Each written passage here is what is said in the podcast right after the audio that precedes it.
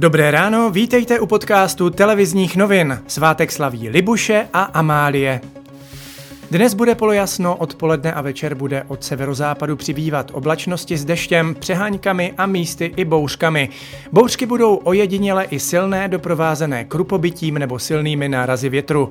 Nejvyšší teploty během dne vystoupají k 28 až 32 stupňům Celzia.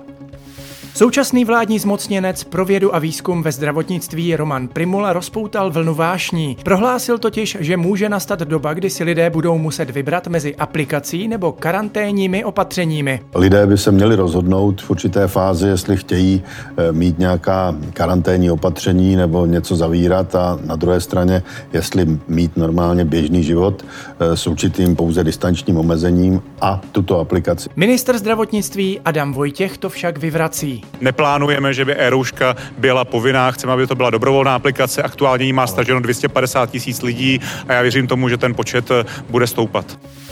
Lidé na Karvinsku jsou nespokojeni s přístupem vlády. Nereaguje prý na situaci ohledně koronaviru dostatečně pružně. Přestože v oblasti podle hygieniků začíná mírně klesat počet nově nahlášených případů, roste podíl těch s těžším průběhem onemocnění.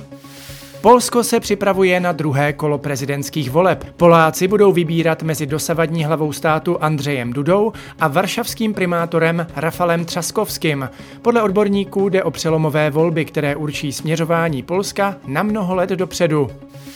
Srbsko kvůli prudkému nárůstu nových případů nákazy koronavirem zpřísňuje opatření. Zkracuje se otevírací doba restaurací, barů a kaváren a v Bělehradě úřady zakázaly schromáždění více než deseti lidí. Kvůli bouřlivým protestům ale vláda ustoupila od zákazu vycházení.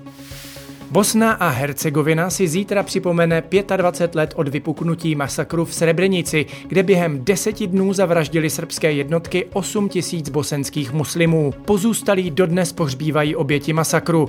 Pohřeb osmi obětí se odehraje i v sobotu. A ještě něco ze sportu.